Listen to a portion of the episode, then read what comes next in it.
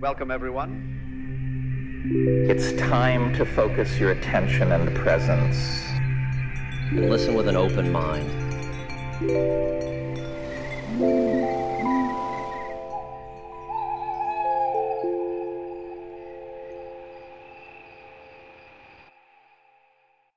Hello, everyone, and welcome to the Flying Sage podcast. This is your host, Michael Oliver. This episode of the podcast is brought to you by Legacy Journeys, a guiding practice I started two years ago.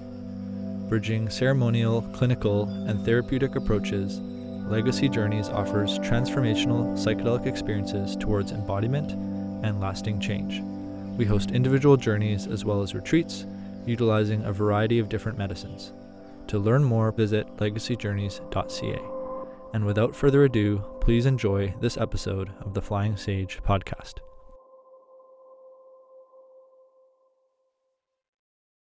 Hello, everyone. Um, my name is Gabo. I am the Chief Community uh, Officer, we could say, of the Flying Sage.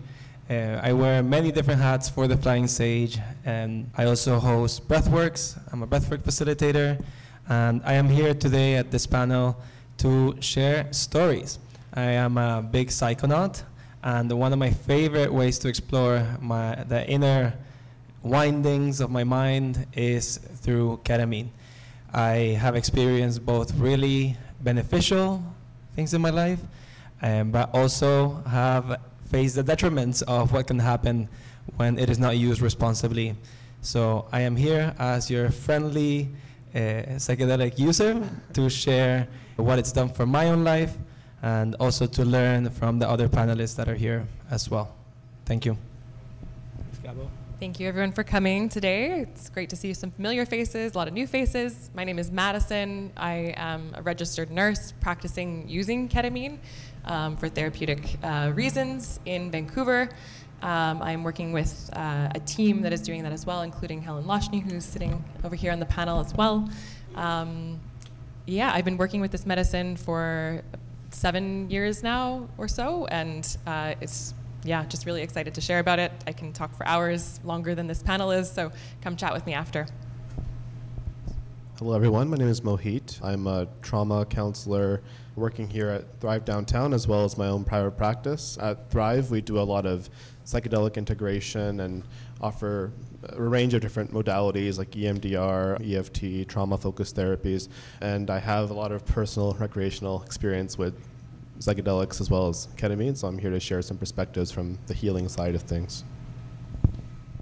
Hi, my name's Helen Loshny. I'm a registered therapeutic counselor and co founder of Empower Health, which was the first wellness center in the area to start a ketamine assisted therapy program in 2019. I have been in the psychedelic movement since 2011, hosting, stewarding, practicing, offering in a number of spaces and places. They have made a profound impact on my life, in my family, and in our community. And I'm really grateful to be here. It's great to see so many people here, and I'm really looking forward to the, the discussion. Hello, everybody. I'm Mark Haden. I feel like I know many of you. My first career was I ran a team of addiction therapists for Vancouver Coastal Health. I did that for decades. Bailed on that to go work for UBC. I'm an adjunct professor out there with population and public health. Um, started MAPS Canada for a while, did that for 10 years, and promoted psychedelic research across Canada. And curiously enough, it feels like my journey is going around in this spiral cycle thing because I'm back to supervising therapists. And I work at a Vancouver's oldest and largest alternate health clinic, who's called QI, spelled QI. And I run a team of 10 therapists and nurses who are providing psychedelic and ketamine services to the public. Wonderful. Thanks, everyone, for introductions. Can we get a round of applause for all of our panelists?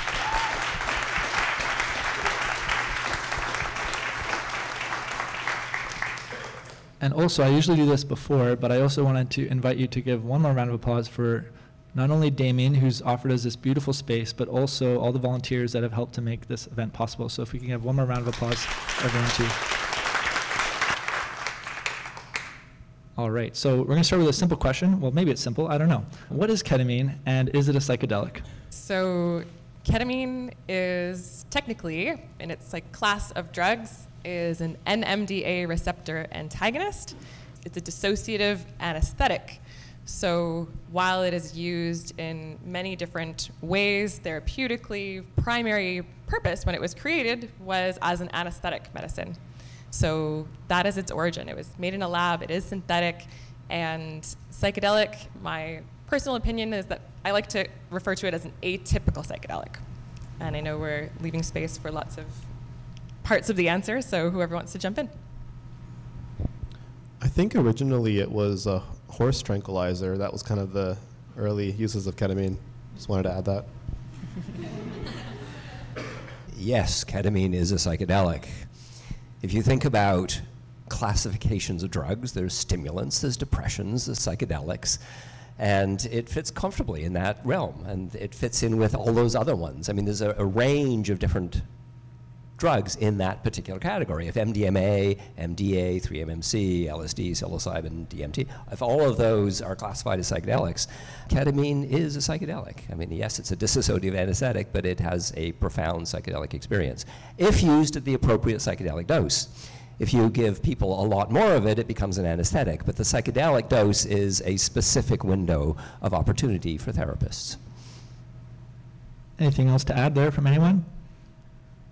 All right. I think so just to add quickly, as probably everybody knows here, psychedelic means mind manifesting.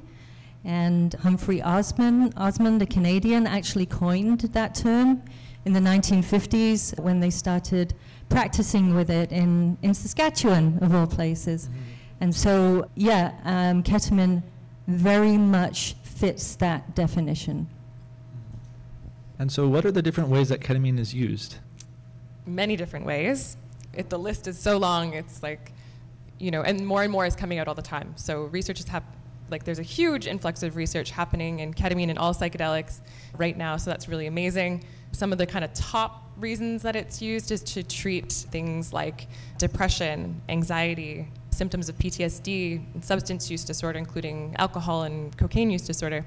It is used really frequently as a medicine for pain. So, treating things like chronic regional pain syndrome or fibromyalgia, things that really affect the nerves in the body, it can really help to kind of dampen the pain response. And, like I said, yeah, used in surgery and also for personal exploration and growth.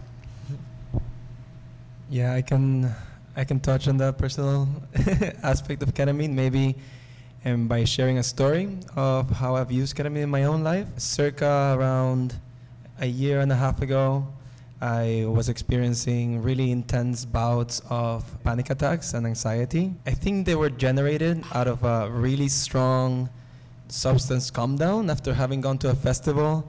I was just feeling in the trenches and everything was creating this sense of not being able to breathe I had to take breaks when I was at work and just go lie down next to a tree and just pray to the tree and just breathe. And a friend invited me over to their place. And first they went, okay, the first step is we're going to take a little hit of this DMT pen. So we took a little hit of this DMT pen.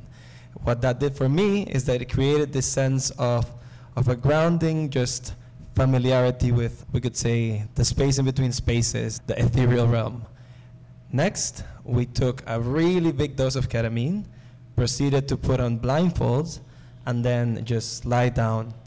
And in this conscious space, I can only describe what happened as interdimensional travel within my own mind. I started to feel like my body got deconstructed. I went to the galaxy, and, and my whole body was just it just became part of everything. And then I started flying, and I saw this turquoise, fluorescent flowers. And as I was flying in that space, I consciously brought to mind two of the main memories that were creating this sense of anxiety that made me feel like I just couldn't cope with life. And because of the state that I was in, and because I was flying in space, I didn't get the anxiety response. I didn't get the same feeling of constriction in my heart. I didn't feel like life was just too much to bear with. And at that moment, I saw all of the flowers that I was seeing just start to blossom. And because I was part of the everything, my body started to blossom. And I had the experience of my whole body blossoming like flowers. And, and I still remember how that felt to this day. And then afterwards, as I was coming down, I got to get a glimpse of what I can only describe as little me's building myself. So I had a bird's eye view of myself from uh, above my left shoulder, looking down, and I could see scaffolding on my shoulder, and I could see a bunch of tiny versions of myself, both female and males, that were building me. And when they noticed me noticing them, they started cheering me on. So I got the experience of being cheered on by myself. And that's probably one of the most deep experiences of self love that I've ever had. When I came out of the experience the next day, I had no panic attacks.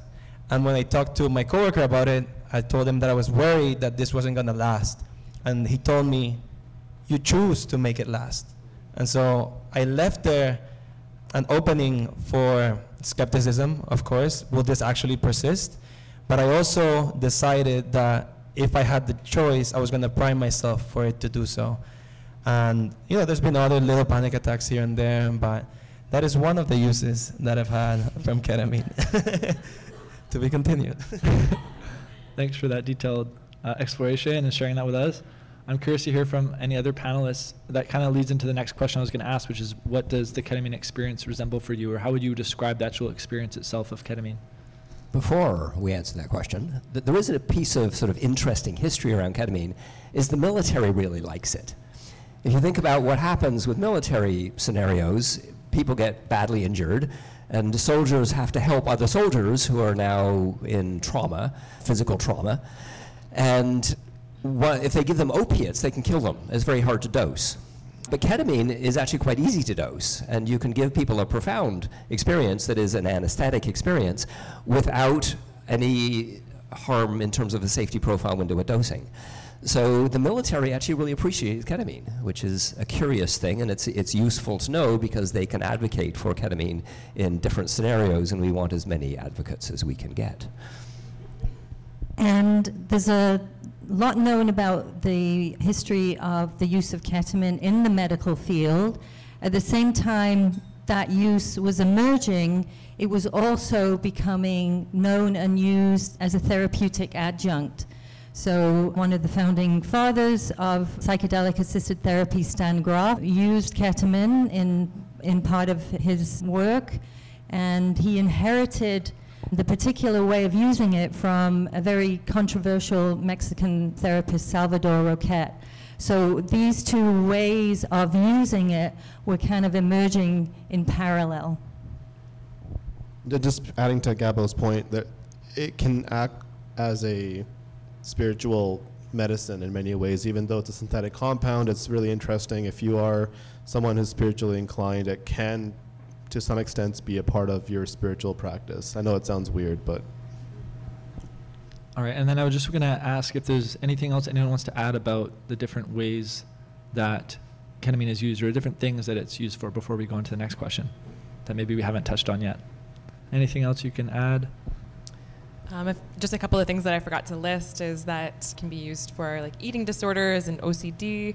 You know, acknowledging that these are boxes that you know, are created in the medical system in order to diagnose and understand things. So it's a kind of a limited way of looking at it, and I love that we've touched on some more expansive ways of looking at it as well, and that's all important to include. And then, what about now how it's administered? Could you share a little bit more about the different ways that people can actually take ketamine, or how ketamine is administered?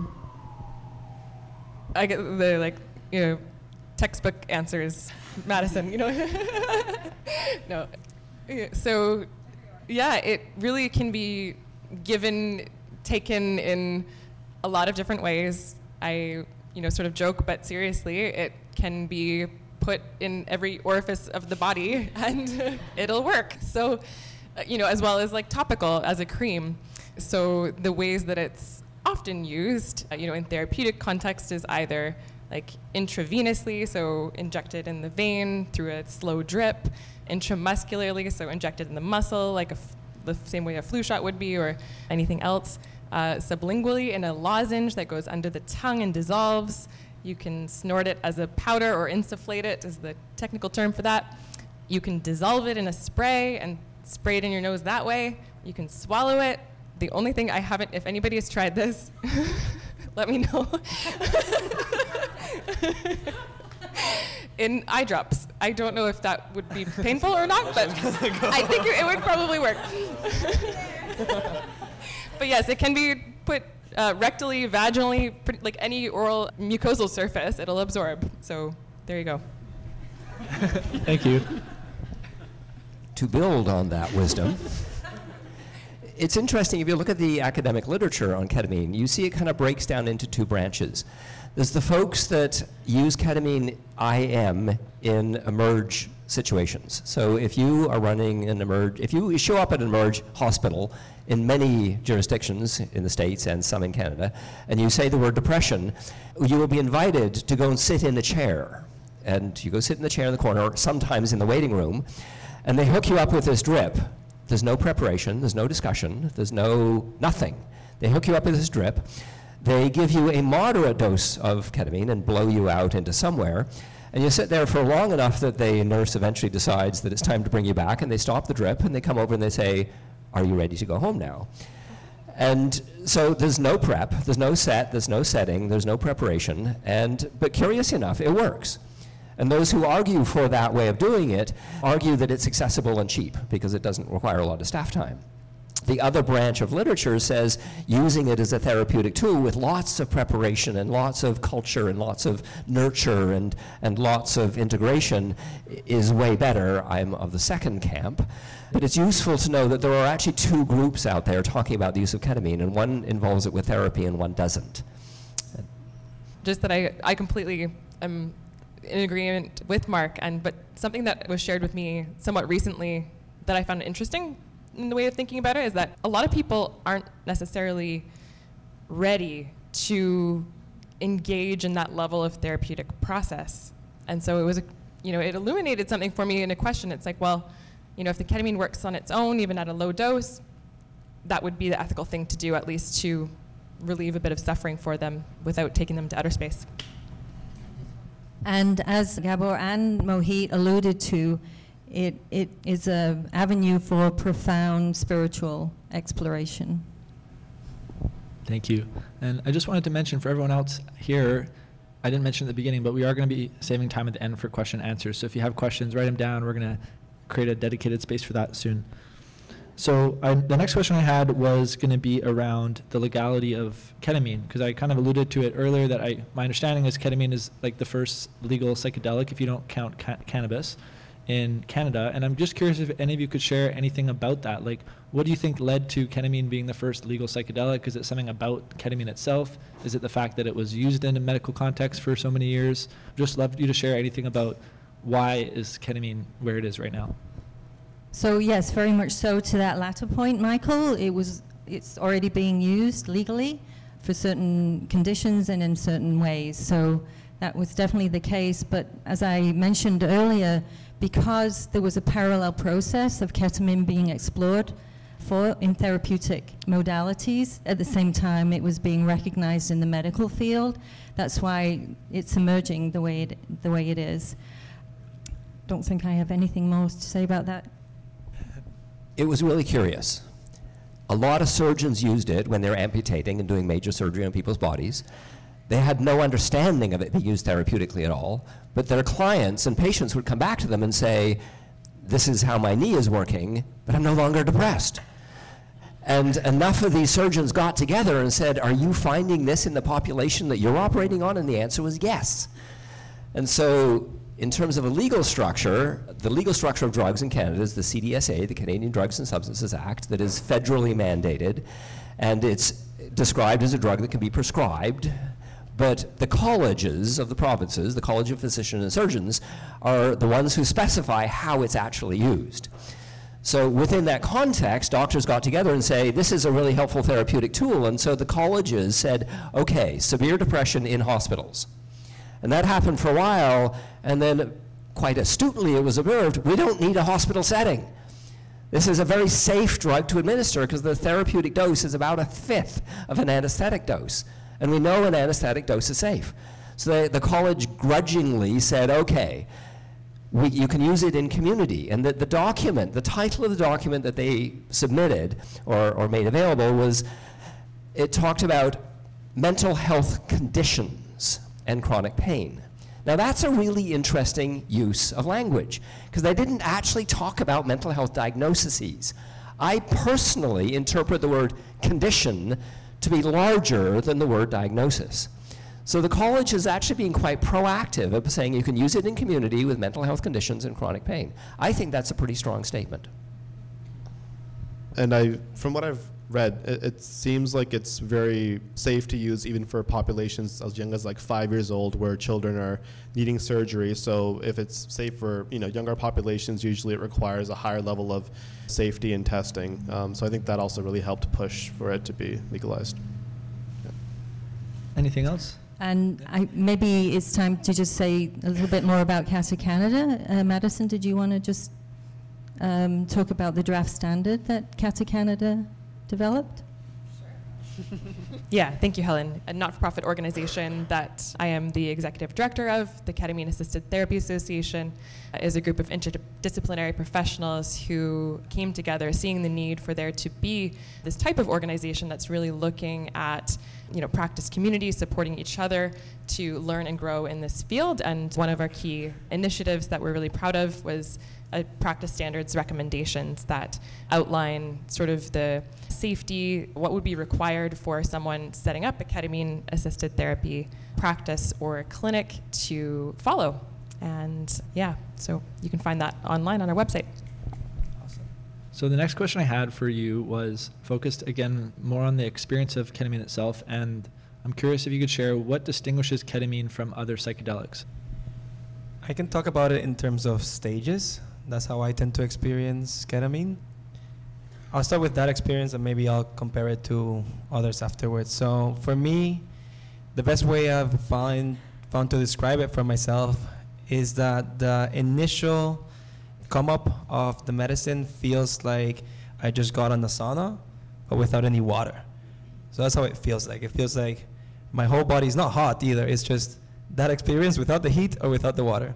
It's just like you have this warm blanket that starts to cover you, and as it as it continues to come up, depending on how much you've taken, it goes from this warm blanket covering your body to it covering your whole awareness, your consciousness, and it usually tends to take me to this place that I have coined for my own self, uh, like the it's like the dark gates of blackness, because you experience. That's why I'm wearing black today, because it really that's what I experience when I get there and I usually get this experience of falling backwards, almost like I'm falling into a reverse state of somethingness.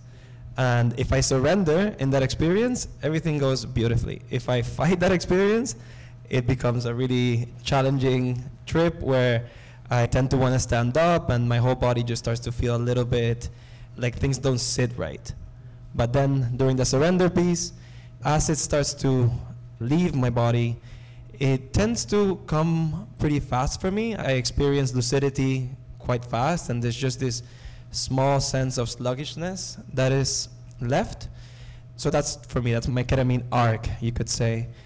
The biggest difference is that to me, it doesn't tend to generate the same feeling of, oh my God, here we go, that mushrooms does, for example, or LSD, where I just know I'm here for this ride and I'm gonna have to to give my will uh, to the to the mushrooms and let them take me wherever wholeness is missing and wherever I need to go. So it tends to be more pleasant compared to most psychedelics. Uh, even MDMA can be a little overwhelming if you take too much right away, but in ketamine, if your dose is really well taken care of, it, it can be quite easeful, is what I find. And maybe we'll talk about doses in a moment, but that's my experience. Yeah, thank you for that. Curious if anyone has any kind of reflections or comments on that on that first piece which Gabo shared, which was the arc, and how, maybe how you relate to that for yourself. Yeah, it's a very fast come up. I've noticed it's a very like inner experience, whereas other psychedelics can be very outward. So you're very much in your mind. There's a state, it's called NSDR, non-sleep deep rest. It kind of mimics that where you're not fully like napping, but you're not fully consciously alert. Pseudo dream-like, and you can kind of go deep into the kind of creative realm. That's kind of how I describe it. We run a public education evening once a month at Qi where I get asked that question every single time is what's it like? And I used to make a mistake. I used to tell them what it was like for me. And I would inevitably, it was, it's a, a, mistake because my experience is not the same as anybody else's. Everybody has a different experience. And so now I have a very careful answer that I give and basically say, a bit what Gabo said. So most psychedelics do have an anxiety response initially that isn't there for ketamine. That's pretty consistent with ketamine, so that's a fair thing to say. But other than that, I basically say it'll be a profound experience, which is also true. The most common word that people say as they emerge from the experience is wow so a profound experience that is actually indescribable. And if you've never taken a psychedelic, and many people who are coming to us have had depression and, and they're not there for a psychedelic experience, they're there for treatment. And so giving them words to describe an ineffable experience actually doesn't work. So we basically say it's, it's a, it won't stimulate anxiety, which is true, and you'll have a profound experience, and it'll be your experience, and I can't describe it to you.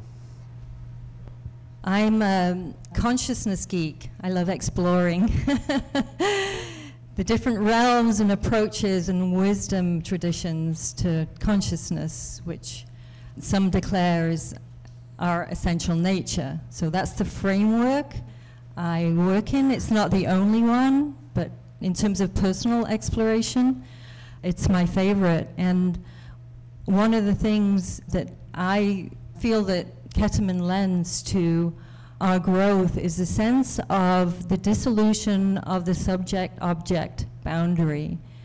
So there'll be experiences of unity and merging and that kind of enlightenment quest of, of oneness.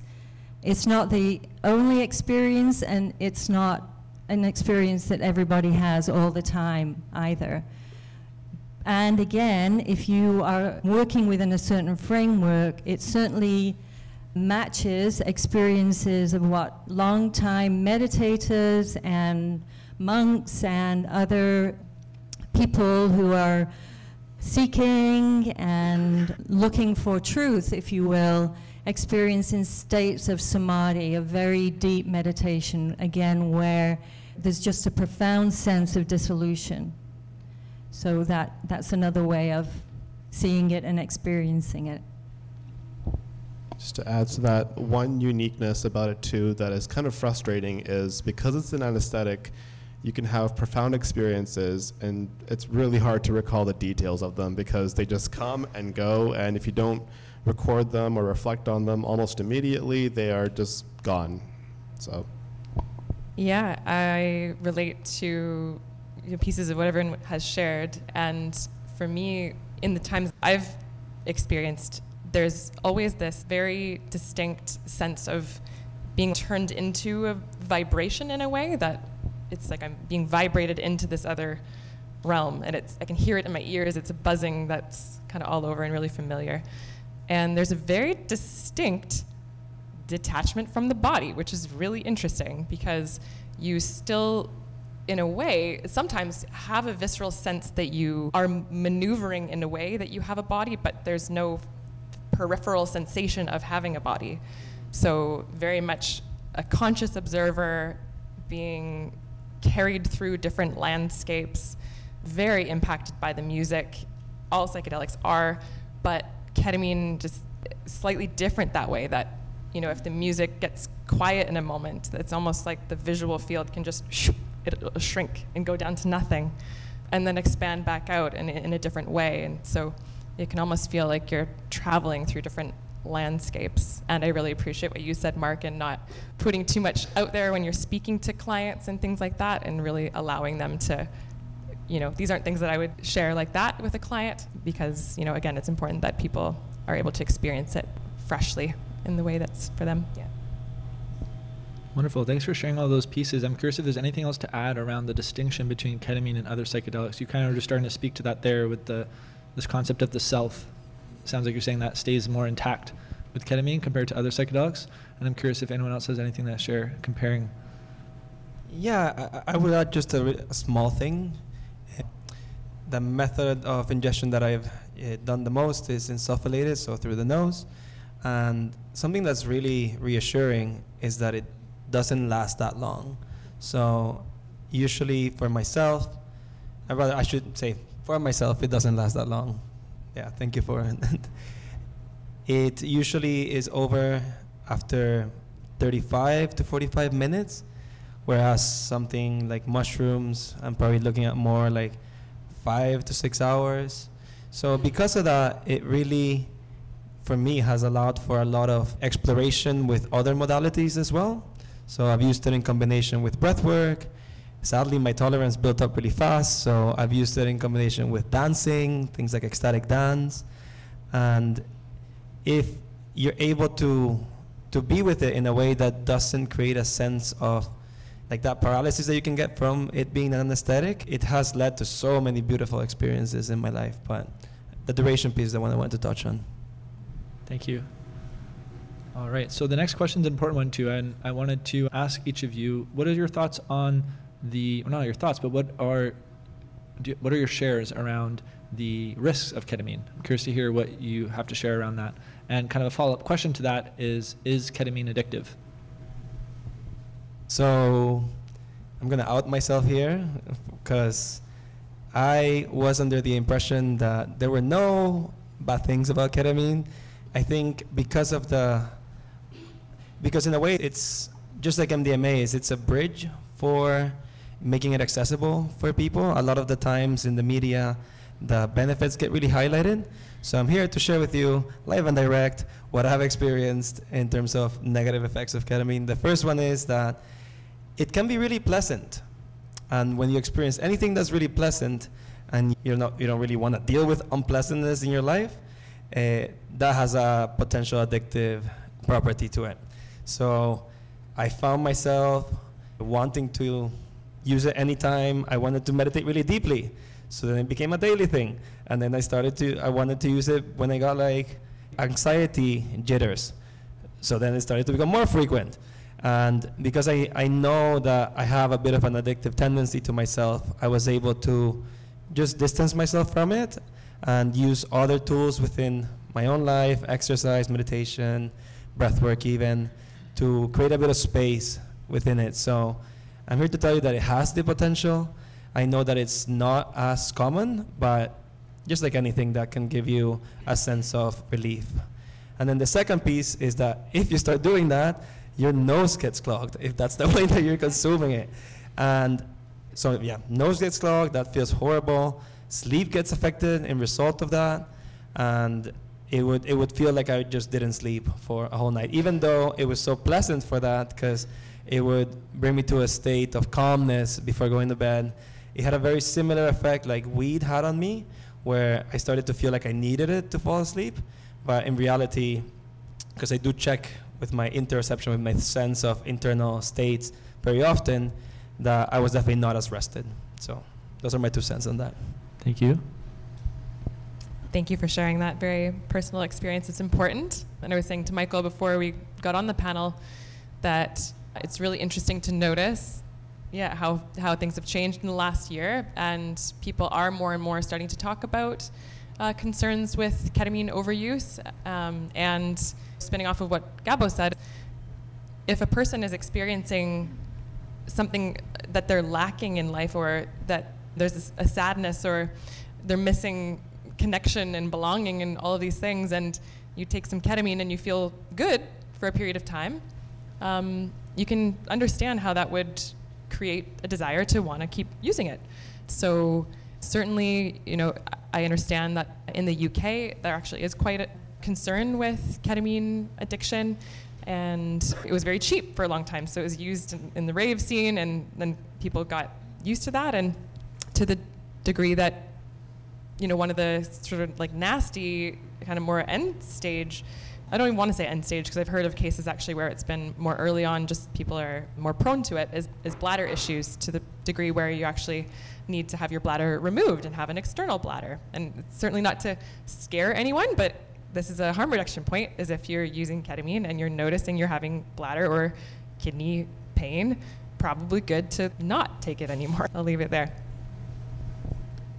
just to piggyback off of that, yeah, that's kind of where tolerance kicks in too. If, if you're very new to it, you can find might, you might be very immobile under your first few sessions on it because your body's just not, not used to it and it isn't anesthetic. But as tolerance builds up and regularity increases, you might find having to take higher and higher doses, which to Madison's point can you know add to that whole bladder infection issue and all the other things. So double-edged sword. Yes, there's a really some really more and more interesting and helpful information coming out on the potential addiction risks, as everybody has alluded to. It's the use of the substance and the belief that it will fill a void. And there's many substances and things that we can get addicted to that do that. We think it's the thing or the uh, or, or, whatever behavior that we're indulging in. And so, one of the ways that we approach it to help mitigate it is it's in a therapeutic or ceremonial setting. And the client, we really make sure that they understand that it's a catalyst and a tool, and it's to be used with reverence and care and respect. So, it, it's really reframing the approach to it. And when we do it that way and help them understand that it's within the actual, they are the medicine, and this is again a complementary way of accessing that information, that understanding, then again it mitigates the risk of addiction. But welcoming more and more information and discussion and conversation about it, because that will also, that level of education will help people understand the best way it can be used. When you look at the ketamine research, and it's given when it's given in a clinical setting with trained therapists, and the focus is not on ketamine, the focus is on healing, and it's seen as one part of the healing tool, then addiction is an incredibly low risk. If you're using it outside of those contexts, then the risk goes up. And addiction is not a simple concept. Addiction is a human experience that we can do to many things, many behaviors, many substances, and that's not the topic of this discussion, but it's when you say, is something addictive, that's not a particularly good question because we as human beings can do all kinds of outrageous behaviors. Thank you. So the next question I had was for those of you that do work with ketamine in a professional context, a clinical context, what is your favorite part of that work? I'll be honest with you. I like it because it's easy. I, am a supervisor of therapists, and I'm a trainer of therapists. And I really, I, when we first started the clinic and I was hiring staff, we had these big ideas about doing MDMA work through the special access program and everything else. And I really got to appreciate there's a simplicity. It's a short acting substance, uh, about an hour if you're IM, intramuscular, and it's anti anxiety at first. And so many of the other psychedelic drugs are a lot more difficult to work with. And so the training and the support that staff need is quite different. So if I could start this whole thing again and say, if I had to use just one drug to train staff with, it would be ketamine. And I kind of just stumbled on that, and I didn't really understand that. The idea of a short acting anti anxiety drug that is actually profoundly effective is a, a, very easy tool to use, and it allows team members to bond to each other and to learn their skills and to work with each other in a very constructive and positive way. I like it because it's simple. Yes, absolutely echo that. Thank you, Mark. It really is. So it covers a number of bases in terms of the therapeutic the power of the therapeutic tool, but also the potential to offer training and supervision in a really robust way. And the other thing that I really like about it, and it goes to Mohit's earlier comment, just in terms of the recall, well, with a, with a therapist and or nurse being there throughout the whole session, we get to in some cases, we're working towards recording sessions, but we're always making notes. So essentially, when the client's coming out of the peak experience, we can then start to talk about, because essentially the filters are off in the deep experience. So the expression is really honest and pure, vocal and physical expression. And we make notes, and then we can start talking to the client about what we witnessed. And so it helps them anchor the experience right coming out of it. And being able to help them give words to ineffable experiences is a really profound part of how you make this sustainable. I like working with ketamine because it is really fun. it's really fun to be a part of that experience with someone, to even in the most minor of way, even if I'm in the back working on the spreadsheets in the background, arranging appointments and all this kind of stuff, you know, I know just what contain that container is doing for someone, and I, I love that. That's not speaking about ketamine specifically, but more about the larger aspect of this work. Another part that I really enjoy is predictable, and I love working with the dosing. When somebody's coming in for a series of appointments, they're making a pretty big investment into this type of treatment. It's mostly private pay at this point. So, getting the dosing as right as possible on the first session is something that I love, and there's really an art to it, and really gauging where someone is and being able to respond in the moment to adjust and increase or whatever is needed to really get them as close to the right therapeutic range in the first session is also very fun.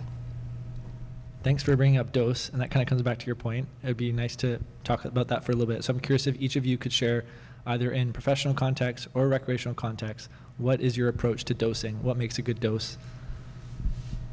It's a big question, actually. There's so many different approaches, so I'll just start there. So I'm going to speak to one approach, which is taking someone to a psychedelic or to as close to a full dissociative dose as possible. Now, how quickly you bring someone there, you need to gauge that based on their readiness and all of those sorts of things. But that is the approach that I have experienced to be the most useful, the fastest. So it's 1.5 milligrams per kilogram intramuscularly, often in a divided dose, is you know maybe not on the first session, but that's ultimately where we're trying to take people to. Yeah, well, I don't, I don't professionally offer this. I can say recreationally that splitting that dose in half and kind of doing a second dose after that first hour gets you to go a bit, quite a bit deeper. So that really helps to, yeah, split it that way.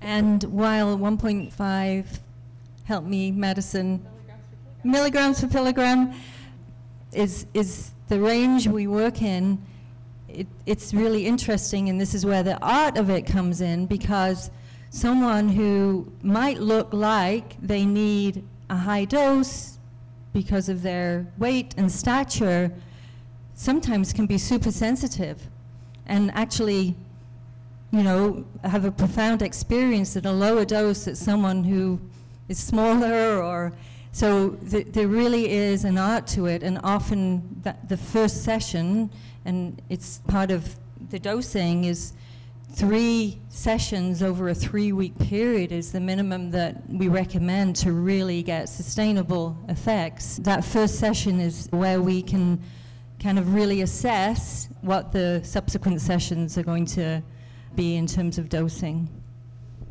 We ask people a very simple question when they come back from the experience Did you leave the room?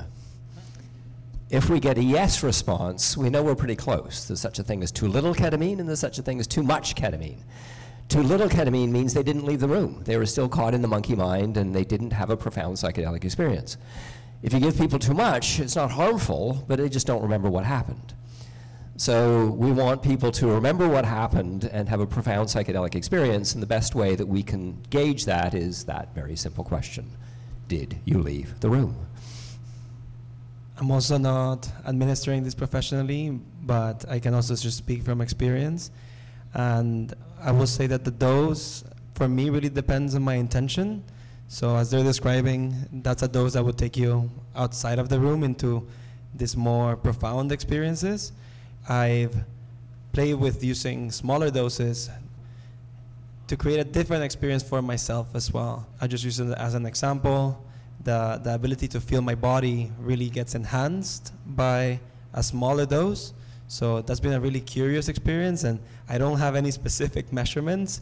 I just know the size of the little spoon that I have and how many that takes to take me to the place I want to go. But what really was is interesting to me just in this dosage conversation is how fast my tolerance increased from even not using it that often at the beginning. Like afterwards when I started to get associated with so many pleasant experiences, there was an increase, but before that we could say like an eighth of a of a teaspoon, like like the, even even smaller than that. That would take me to places that were quite close to what they were describing, and that quickly started to increase, and it never really seemed to go down, even after taking a lot of breaks. So I'm really curious to the, the more clinical, clinical, clinically experienced people in the panel. Does that ever come back, or have I ruined ketamine for myself? this is yeah to, just speaking to my experience and witnessing clients and this, more so working in the chronic pain setting where people are coming back more frequently we would use that as a strategy in order to decrease their tolerance is to make sure that we're scheduling things far enough out and that they weren't necessarily using like things in between so that they would get that effect again when they come back and it never went you know, back to zero. You know, a person, the most frequent flyer patient, which is, yeah, definitely medical slang. Very, you know, would use doses that were 10 times the amount of someone coming in fresh. So just to give you a perspective on that. But definitely tolerance does shift over time.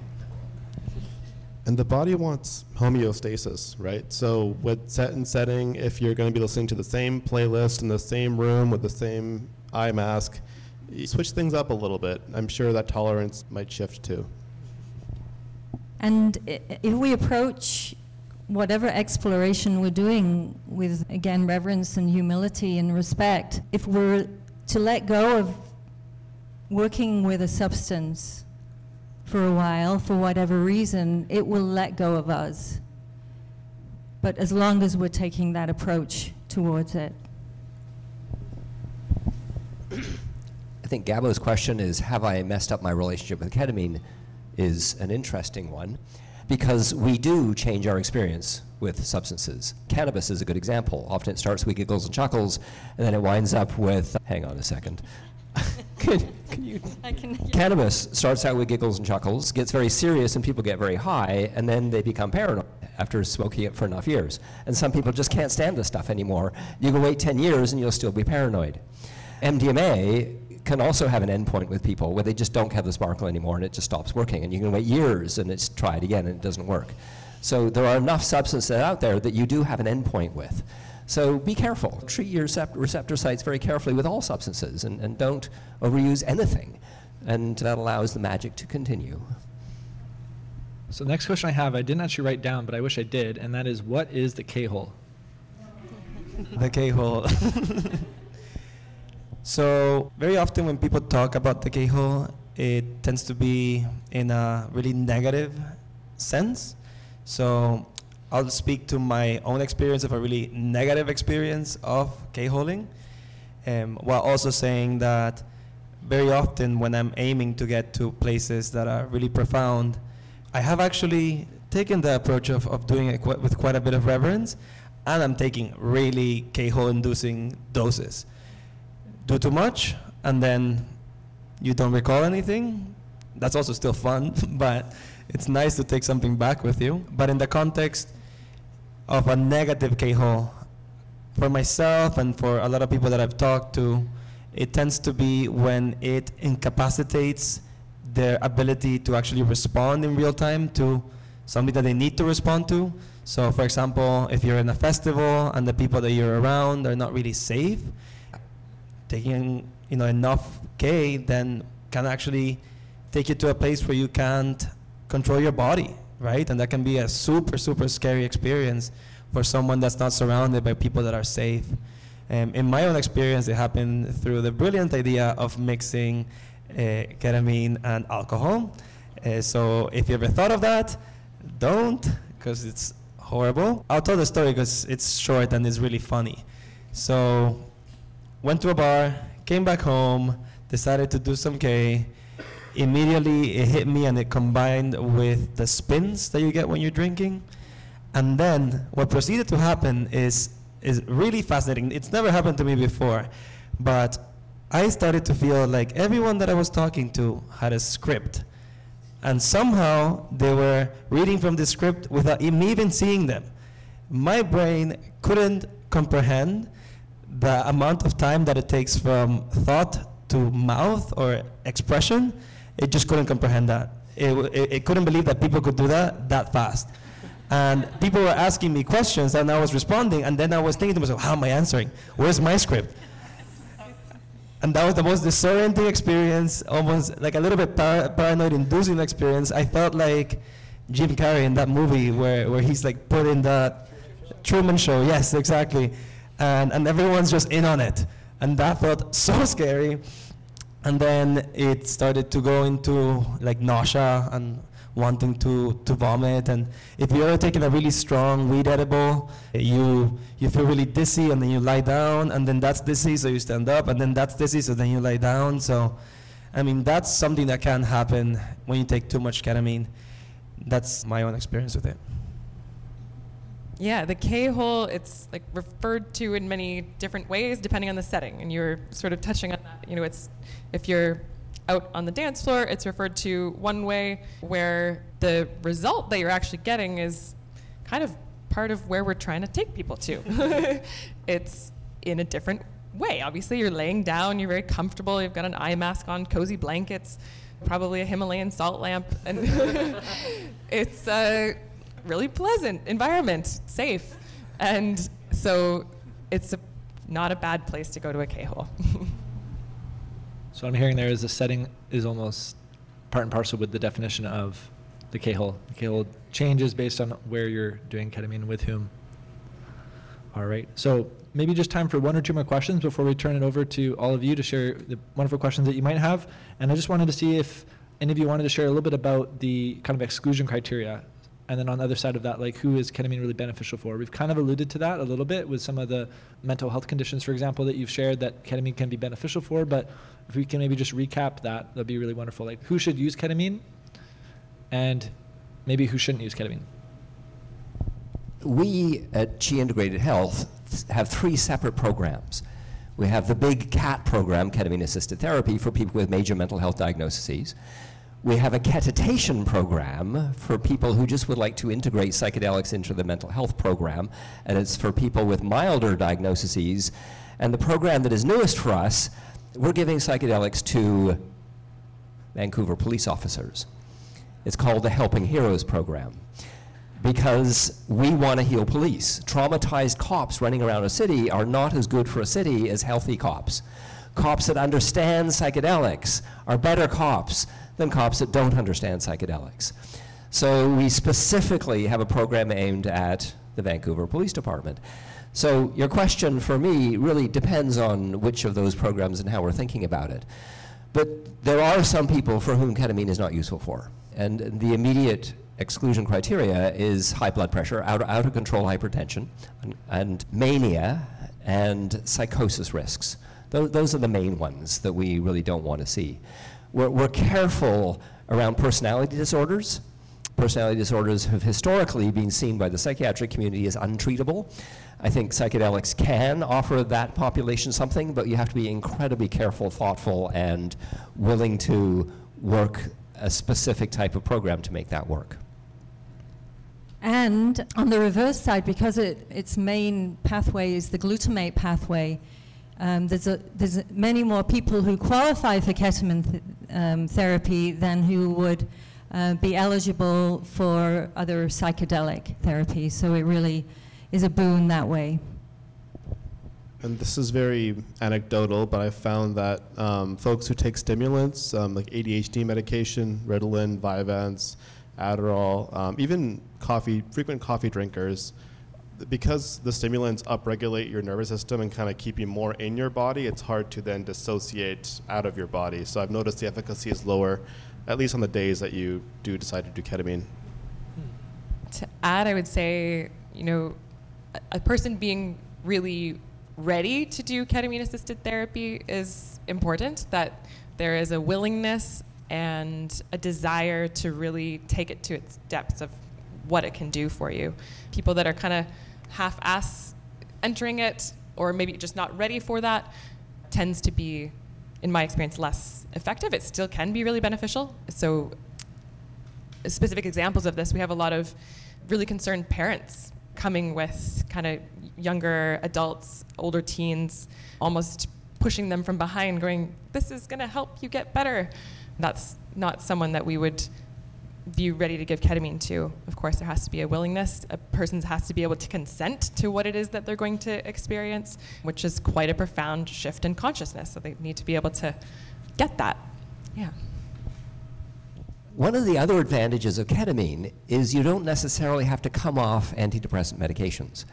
Many people who come to us and ask for psychedelic work have a long history of being on mental health diagno- being on mental health medications, and they often are contradictory when you're talking about psilocybin and MDMA, but they're not when you're talking about ketamine. So that's that's really easy. That makes ketamine prescription easier. And one of the challenges we have at our clinic is people say, I'm now healed and I don't need to be on these meds anymore. Can I come off them immediately? And our answer is always, no no, wait, just work a process here, work a process. But, but ketamine can work with other psychiatric medications in a way that other psychedelics can't. And to add to that, it's a bit of a tangent, but the root of a lot of mental health conditions is developmental trauma and an intergenerational trauma and family systems approach can be really helpful in terms of the framework that you're working in so, in terms of the preparation for ketamine treatment, taking that approach can surface material that becomes available for processing and digesting and healing in the treatment process. And to that end, integration is a really key part of the overall treatment process. Thank you for sharing that. Thanks for all of your very thoughtful, reflective responses. I wanted to ask one more question before we turn things over to the audience for questions too. And that was actually a question that was suggested from Bridget. So thank you. And the question is if maybe in like your most optimistic future, how could you see or how do you see ketamine transforming society? So I have a model of legalization that I propose and talk about and write about. You can read it on my website. But I, I think all subs, all psychedelics should be available to people and they should be available in two contexts. One is through paid professionals who you can complain about if they do something wrong, but also people should be able to purchase psychedelics. And there's certain context for that that I won't elaborate on. But I, I think psychedelics should be woven into the fabric of our society so that you can use them in community groups, in, in monthly day dance festivals for healing practices, in indigenous ceremonies. And ketamine is absolutely one of the many that should be available in, for, to informed people who should also be able to, quite frankly, use them in the context of couples. It's one of the things that I do like to talk about, is a discussion we haven't had as a community yet. If you have a partner who you are deeply in love with, and you really want to deepen your relationship with that individual because that person is your love, I have somebody like that in my own life. Using psychedelics consciously to do that is a very profound thing. So that's outside of medical context. And so I think we should have both. We should have all of the medical ceremonial supervision piece available, paid professionals providing the service that we can go and then we can complain about, and colleges will respond if they do inappropriate things. But we should also be able to, quite frankly, buy psychedelics. If we've been trained and we are skilled at their use, and we take them to use any way we want. That's my belief.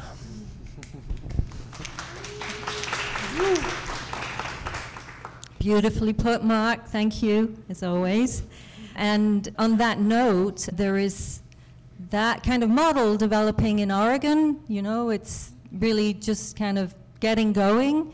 So there's some, you know, glitches and that kind of working out in the early stages, but there's definitely some really amazing things happening. And it's not just in Oregon, but that happen that state in the US happens to be leading the way at the moment in terms of a more comprehensive model that Mark just talked about.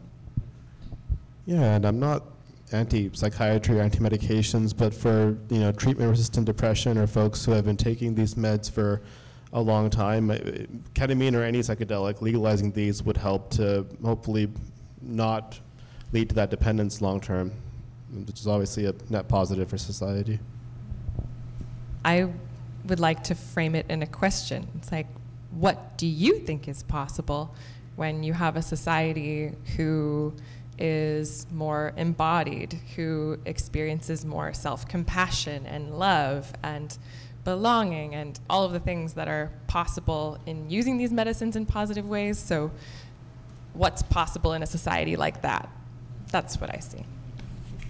To me, uh, a lot of what I was thinking about from the more, you could say, structured way is really in alignment with what Mark shared. I also see it just fully replacing alcohol, to be honest. Not just ketamine, but I really resonate with, with the question that you're posing here, Madison, because when we're not being with ourselves, when we're not experiencing the, the highs and the lows and the everythingness of day to day existence, where we're not experiencing the contractions and the expansions within our own lives and are not present with them, can we say that we're really living? I know that there's nothing, there's anything wrong with that being the case, but for me, a future where psychedelics and ketamine and, and the substances that have the potential to connect us to each other is, is, is happening. It, it really, it really is about a heart-centered existence. You know, I come from Nicaragua.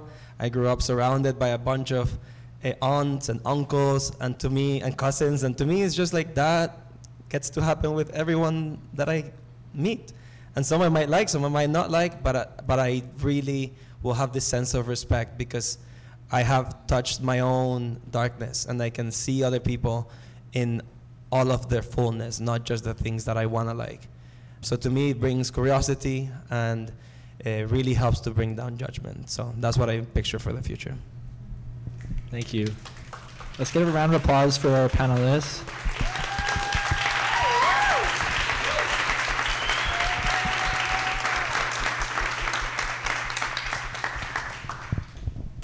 I did, I did have a quick comment. If you think about what's happening in this room, look around you.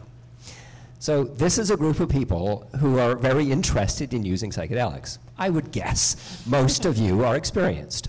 Not for sure, but I would guess. So, as you walk around and talk to people, just notice something. Notice the level of self disclosure, notice the level of intimacy that people have. Psychedelics are practicing intimacy.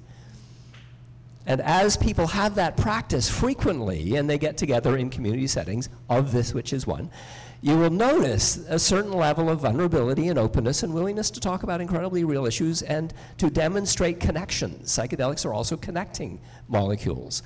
So when people have those kind of experiences and they get together in environments like this, you notice different kinds of conversations. Thank you, Mark. Thank you. All right, so we're going to turn over to some questions here. I'm going to ask Gabby if you don't mind helping me out, run the mic around. Um, if you don't mind, when you ask a question, please speak into the mic because we're actually recording this for a podcast episode, and we'd love to include your questions in the podcast. So just make sure you ask your question nice and clear, and you can address the question to ideally a particular person on the panel or a few people. So if you have a question, Gabby's going to come around and pass you the mic. Hi, my question is just about music. If you have any recommendations for if you're doing a trip, where to find music and sort of what you're looking for in the music. Thanks. I'll speak specific to my own journeys. There are four absolutely beautiful tracks created by Porangi and Liquid Bloom. And I actually learned that they were specifically made for ketamine, to my surprise. I had no idea when I started using them for that, but each one is gorgeous. It has it's their hour long you could say mixes, right? And yeah, that would be my recommendation to start.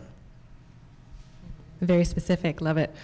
Yeah, it's it's music that will take you on an arc. So you want there to be sort of a climax in the music aligns similarly with the place that you would be having the most experience of the of the medicine.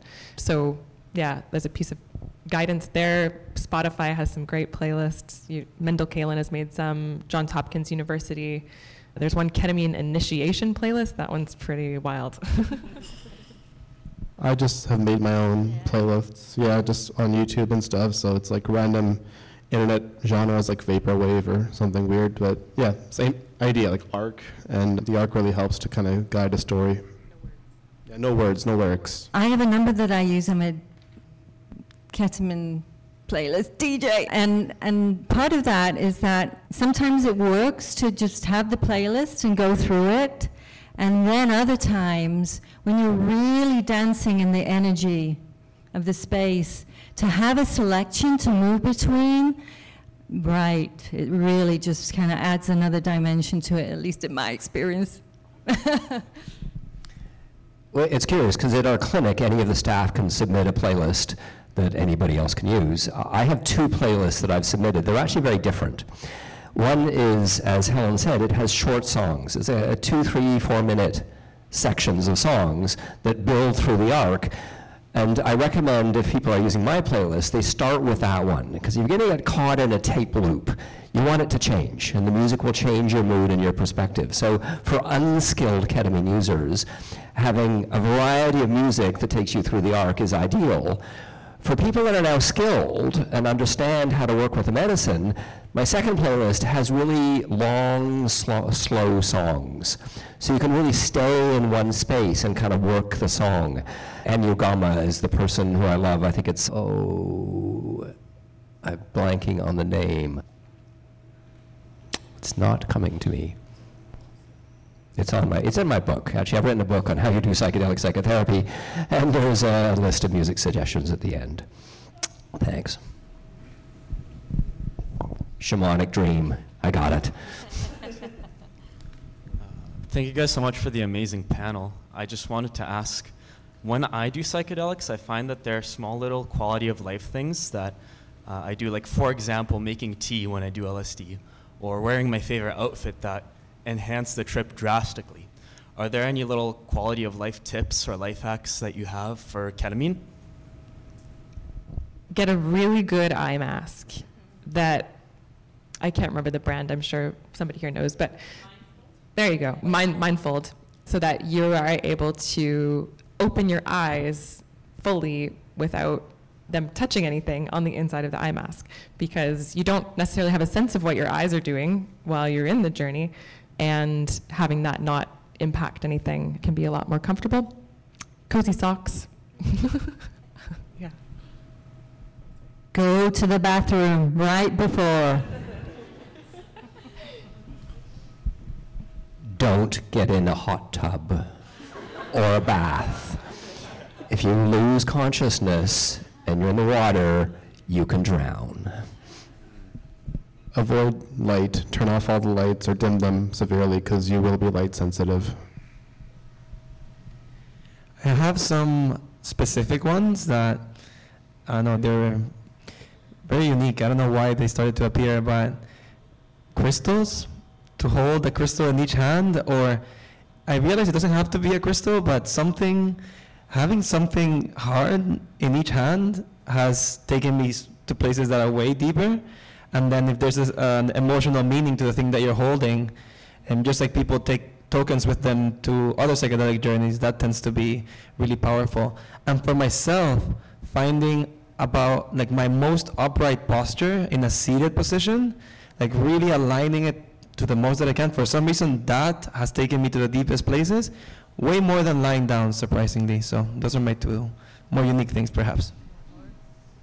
And if you have someone witnessing, guiding, supporting you, um, getting a foot massage or a head and shoulder massage coming out of the peak experience can be wonderful. One small thing I wanted to add was nasal spray. Yeah, I think that the convenience that's afforded by that is really pleasant. Thank you so much. So I had some profound ketamine experiences in Europe, and they were pretty much like you both actually explained, Madison and Gabo, like very profound. Like you go through different landscapes, like you are in a K-hole, and it's like amazing when you come out 45 minutes on the dot. So after traveling around, I tried different ketamines, and I never had the same experience. I was I, w- I would be taking it quite for like a long period, like probably like six months, like maybe a little bit too much. But anyway, anyways, I could never find the same ketamine again. And here I found out that there are actually different types of ketamine. So there's an R ketamine, there's an S ketamine, and somebody also told me recently about MXE. So now I'm thinking maybe what I used to take was MXE to have like these profound experiences. Like, could you maybe like, do you know the difference between them? Like, which ones would, what type of ketamine would be better to have like a more profound experience where you have like an out of body kind of experience? So, so ketamine, if you go to a pharmacist and say, I want ketamine, what you're going to get is a racemic mixture. By that I mean, ketamine is an equal part mixture of a right hand molecule and a left hand molecule. They're mirror images of each other and they're mixed. And there is evidence that says that that is the best combination for therapy. The pharmaceutical companies can't patent that. So they separated out the R and the S, and one company is marketing and is saying that the S is better. It's not. It's the mixture is better. There's actually a number of different ketamines. There's fluoroketamine, there's deschloroketamine, there's R, there's S, and there's mixed. I, the one that you mentioned, I'm actually not familiar with, but the evidence says that pure mixed R and S ketamine, which is just ketamine, the racemic mixture is the best for therapy. And subjectively, one tends to be a body high, one's a very visual high, so that's like the best of both worlds. Hello, hello. This can be answered by one person, but I don't know who, if whoever wants to take it can. Regarding the the K-hole stuff, I was just kind of curious on the arc. Is the is basically I'm trying to understand like the range that you would consider the K-hole, and then is that the therapeutic range is or is like is getting close to that also therapeutic, and then is anything after that you're out just so I can kind of understand what that trajectory is as you lead up to, enter into, and then exit the K hole into something else. A little more detail would be helpful. Hopefully that was clear. Yeah, I think I got it. So, speaking to, I'll speak to intramuscularly, it's going to be different for every route that you take it. So, with intramuscular, you would be in that K hole spot quite quickly. It its affects the onset is within two to five minutes. So, we've been describing that's quite fast. Then, for about 20 minutes or so, you would be at that peak experience, and then there's a slow tapering down, which is still very much a therapeutic experience. Just it, you're slowly integrating back into your body during that. Yeah, I'll leave it there. So, like, let me just, if you undershoot and get close, is like that going to be less effective? I guess what I'm kind of getting at. That hasn't been shown in research. Okay. In clinical experience, it certainly has been my experience. Mm-hmm. Yeah. Cool. Thank you. Hi, uh, my name is Selma. I have two questions. Uh, my first is Can we talk a little bit more about uh, ketamine infusion therapy for people with ADHD who are not on medication? I don't know if there's much literature published on that. And my second question is What are the in- factors that contribute to having a K experience in which you K hole or have a panic attack? I'm not, yeah, I'm not familiar with any literature specifically for ketamine and ADHD. If anybody else is, please come fill me in after. But yeah, I would certainly be curious to look more into that. And the second part of your question was related to panic attacks and what The, the different factors that contribute to either having a panic attack during the uh, experience or or K-hole, like what are the different factors that contribute to either? Right. So the panic attack, the heart palpitations, you know, the eye movements, the glitching, the anxiety, right? Yeah, I mean, the biggest thing is going to be how prepared you are and how well you understand the effects, what's going to, what you're going to experience in your body, knowing that you're safe, that all of the things that you're experiencing are expected. definitely will lessen the likelihood of having a panic attack. And I mean, the K hole really just comes down to the level of dosing and someone's tolerance. So we talked a little bit about some things that would increase somebody's tolerance, but ultimately, yeah, that's the kind of short answer of that. And some of the things that we've been talking about, Gabo mentioned, and, and Mohit, is in, in, in terms of the preparation going into it, encouraging someone to start breathing really deeply and being aware of their breath can mitigate a lot of that. Yeah.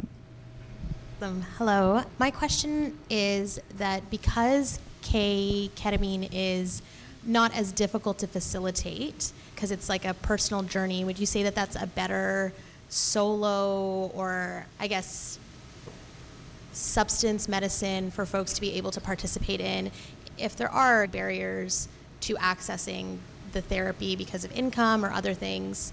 Would that be a better one compared to, say, psilocybin or LSD, in your opinion? Definitely do your homework around just what to expect if it's your first time, and it's always nice to have somebody you know trip sit you or guide you, reg- or just keep an eye on you regardless.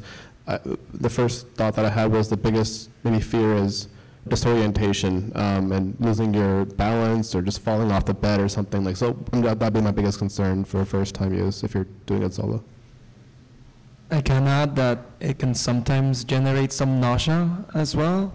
So the possibility of vomiting because of that nausea is also possible. And I would echo as well that how you prepare yourself for the experience can really mitigate a lot of those risks. If you mean by solo, doing it alone, unsupervised, without any support people around, I actually don't recommend that for any psychedelic. I'll, so doing it sort of recreationally, actually that's a bad word, but doing it outside of the context of either research or a clinician. I mean, the underground is flourishing, and, and I think that's actually a good thing. And the underground allows people to do a variety of novel types of molecules and different types of therapies, and then that gets used in the above ground world. So there's a cross fertilization between underground and above ground. The advantage of above ground is you are dealing with licensed therapists, and if they don't treat you well, you can complain and they can lose their license. So th- there's pros and cons, but be careful with who you choose and, and check references. I was just uh, thinking if somebody wanted to get trained who's already, let's say, a counselor or a therapist in another modality, how does one integrate this? The psychedelics, or especially the ketamine? There are many training programs. And how do And- I, when, where do Well, I find the big training program that I know of is called RTT, Roots to Thrive. It's Vancouver Island University, and it's excellent. Shannon Dames is the nurse who runs the program, and she's one of my heroes. So if you want ketamine therapy training, I would go to Vancouver Island University. If you want MDMA training, you talk to MAPS. If you want psilocybin training, you talk to TheraPsil. If you want generic training, you talk to the folks at ATMA, ATMA, full self-disclosure, I work for them. But th- there's many different organizations that provide psychedelic training, and most of them are excellent. All right, thank you so much.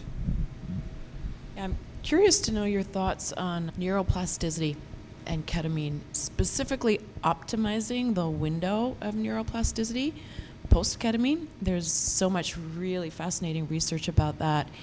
And I think that it's very empowering to share this with clients. I guide ketamine journeys to explain this to them because there is, I think, about a 48 hour window post ketamine. It's longer with MDMA, longer with psilocybin. But if the clients are aware of this, they can really be very careful about what's coming into their field, about their conversations. They can practice new habits, practice new actions. And in my practice with ketamine, I'm finding this is so powerful when I really explain neuroplasticity that it's in, in their hands in a lot of ways. But ketamine provides such a window for this. It's actually called a, a critical window in a lot of the research. And it's, it's very powerful. So I'd love to know your thoughts on that. So the concept of neuroplasticity is popular in the psychedelic world, and I think it's a huge opportunity for us to talk about something, and it's a risk. So the opportunity is essentially what you said, is that there is this opening of the brain neural pathways that does happen with most psychedelics. The risk is if you believe that it's a bit like taking your car into the garage where you slide the car into this bay and then you go off for lunch and you come back later and the car is fixed because this magic of neuroplasticity has now happened to you and you don't need to be involved, your chance of healing has actually gone down dramatically. So when you're talking about neuroplasticity with people, you say there's an opportunity to increase neuroplasticity, but with plasticine, you need to have an artist who's actively working with this now plastic plasticine and the artist's intention of what they intend to make with this now more plastic brain is absolutely crucial. Yeah, just to build on that, our vision for Empower came out of doing this deeper psychedelic and other types of work together and recognizing that people were getting insights and ahas and downloads about where their lifestyle was off, adjustments they needed to make in terms of sleep and diet, and really realizing that they needed therapy and so forth. And the vision for Empower was basically established to provide these wraparound holistic services as people started to explore psychedelics as a healing modality more. So essentially, what we have is opportunities for people to capitalize on this window of neuroplasticity to take advantage of the other programs we offer, which include neurotherapy, craniosacral therapy, osteopathy, all types of counseling, and naturopathy. And I'm really happy that some of our practitioners are here tonight. So that absolutely, Naomi, it's a really kind of, as um, you're saying, an important window where if, if people can take advantage of other modalities that are available to them, it really, again, builds on and sustains the benefits of the therapy.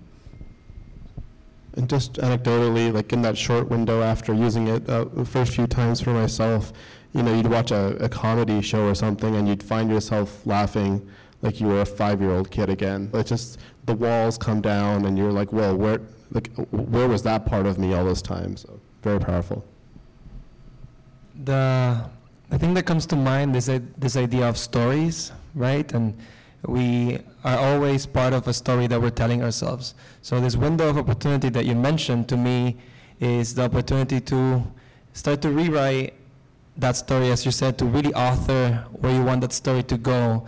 But it's not enough to just think what you want the story to be. Eh, it really is about embodiment too, right? How does it feel to be in the body of the person that's living in the alignment that you're really aiming to live in, right? What does it feel to share vulnerably and to really bring in your unique gift into this world? Uh, every time that I do any psychedelic and even breath work and even going into cold exposure, I have psychedelic experiences. My mind manifests and expands.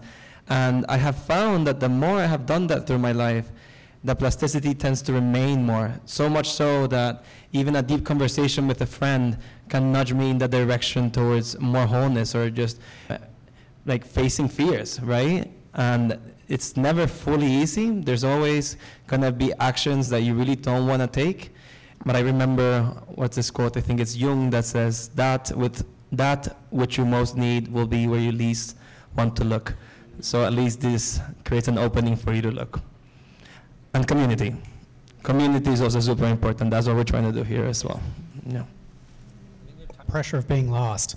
So for a long time, LSD was considered, oh my God, we can cure people's brain problems with this, right? Then there was like DMT for problems, and now ketamine seems to be really popular as like a, oh, this can really help trauma. When would ketamine be more appropriate than say LSD, for example? And how do you determine that? At the end of the day, when all psychedelics are legalized, I think there will be some that will be used specifically for some things.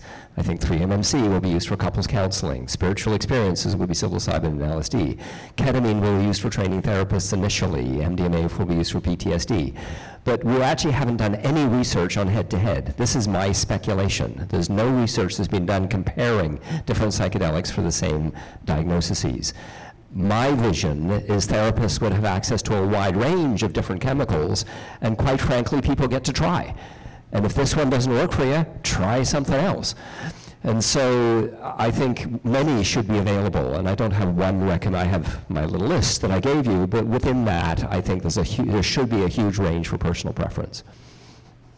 And it's been said a number of times, but bears repeating, in a ceremonial, therapeutic, and ultimately community setting, yes, they're all just have the most beneficial effects. Anything else to add there for that question?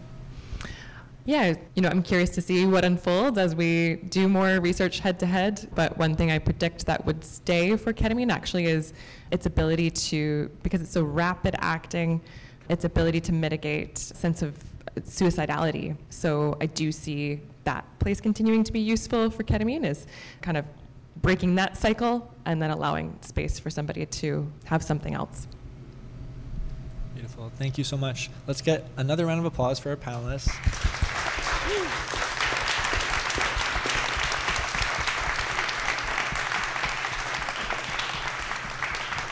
Before we shift things over to some socializing and hangout, I want to give each of us here opportunity to share maybe an upcoming offering that you might have, something that you would like people to, to know about. And so maybe we can start down with Mark. Or just where people can find you, if you want to share that. Anything that you want to share, like a little, like a, a book perhaps, or maybe a. You can buy my book on. Amazon if you want. If you want to know how to be a psychedelic psychotherapy, oh, there's one left at the back. There's one left. If you want to know how to be a psychedelic psychotherapist, I wrote it for people in the underground initially. I, in, ma- in my world of Maps Canada, I was the complaints department for the community. And what I got is a lot of people who are providing underground work just don't know what they're doing. And so giving people information is probably better for our whole community. So I wrote a book saying this is how you assess, this is how you screen, this is how you set people up, this is the process of psychedelic psychotherapy.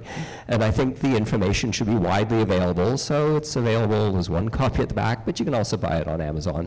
And I think it's a helpful tool for our community to prevent bad things from happening.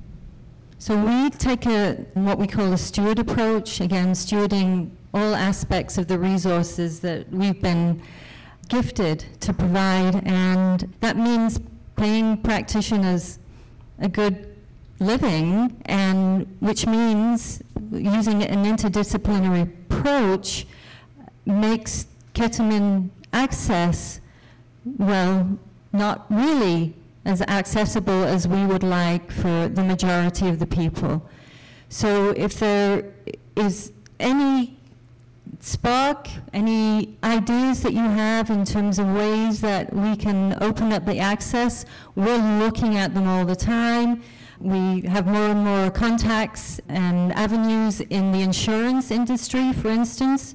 We're pursuing that in terms of, again, making it more accessible, but we're happy to receive any ideas. We're proud to run a lean program, doing the best we can in terms of accessibility. And again, any ideas that we have to make that more so are welcome. Well, I'm part of, so Thrive Downtown is the main kind of trauma counseling clinic that I'm a part of. So that's right here in core downtown Vancouver. We offer a lot of services around psychedelic integration, uh, trauma counseling. We have a wonderful group of therapists, so very proud to be a part of that. And then I have my own private practice, it's very small, in Burnaby, BC as well. So I offer a range of services that I will not advertise here, but come talk to me. Something as well that my team at Empower Health is really looking at is developing more community partnerships. And, you know, we certainly feel that we are stronger when we work together. It's like one plus one equals three. So if you are a part of an organization or community initiative that you feel would, our work would be synergistic together in some way, we'd love to speak with you about that. And as well, something really exciting that's already been mentioned but worth mentioning again is more integration of other services surrounding ketamine assisted therapy, including things like neurofeedback, which really specifically enhances the period of neuroplasticity. So that's something we're really excited about as a team, too. And for me, most of the places that you're going to find me are very much related to Flying Sage. So our next event is happening Wednesday morning. We're starting our Cold Dip Challenge. We're doing 11, 12, 11 weeks of going into the ocean at Kits Beach.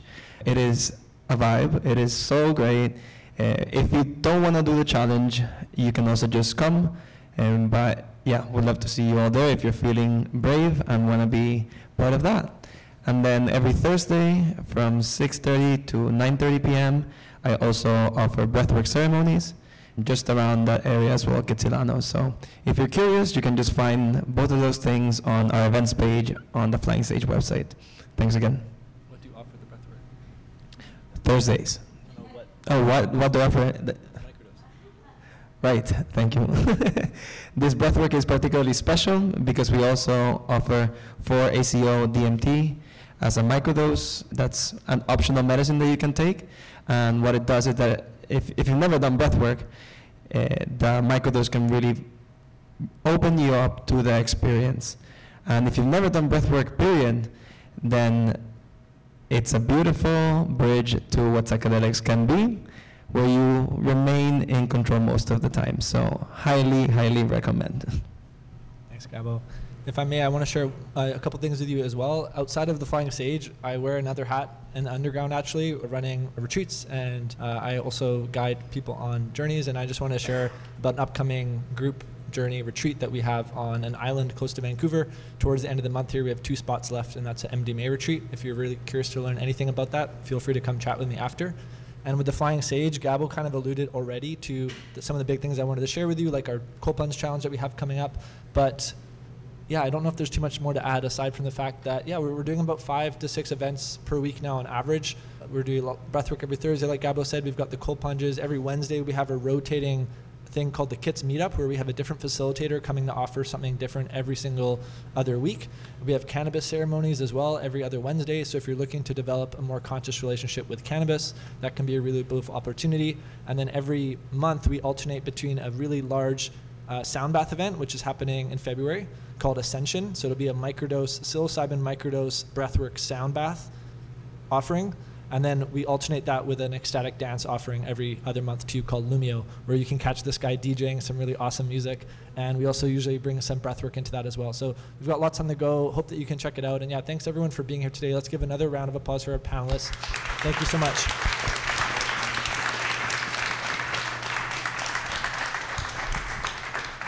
Just want to shout out thank you to you, Michael Oliver, and to the Flying Sage really for hosting such amazing and expansive events, for bringing community together in this beautiful space. It's just, yeah, gratitude.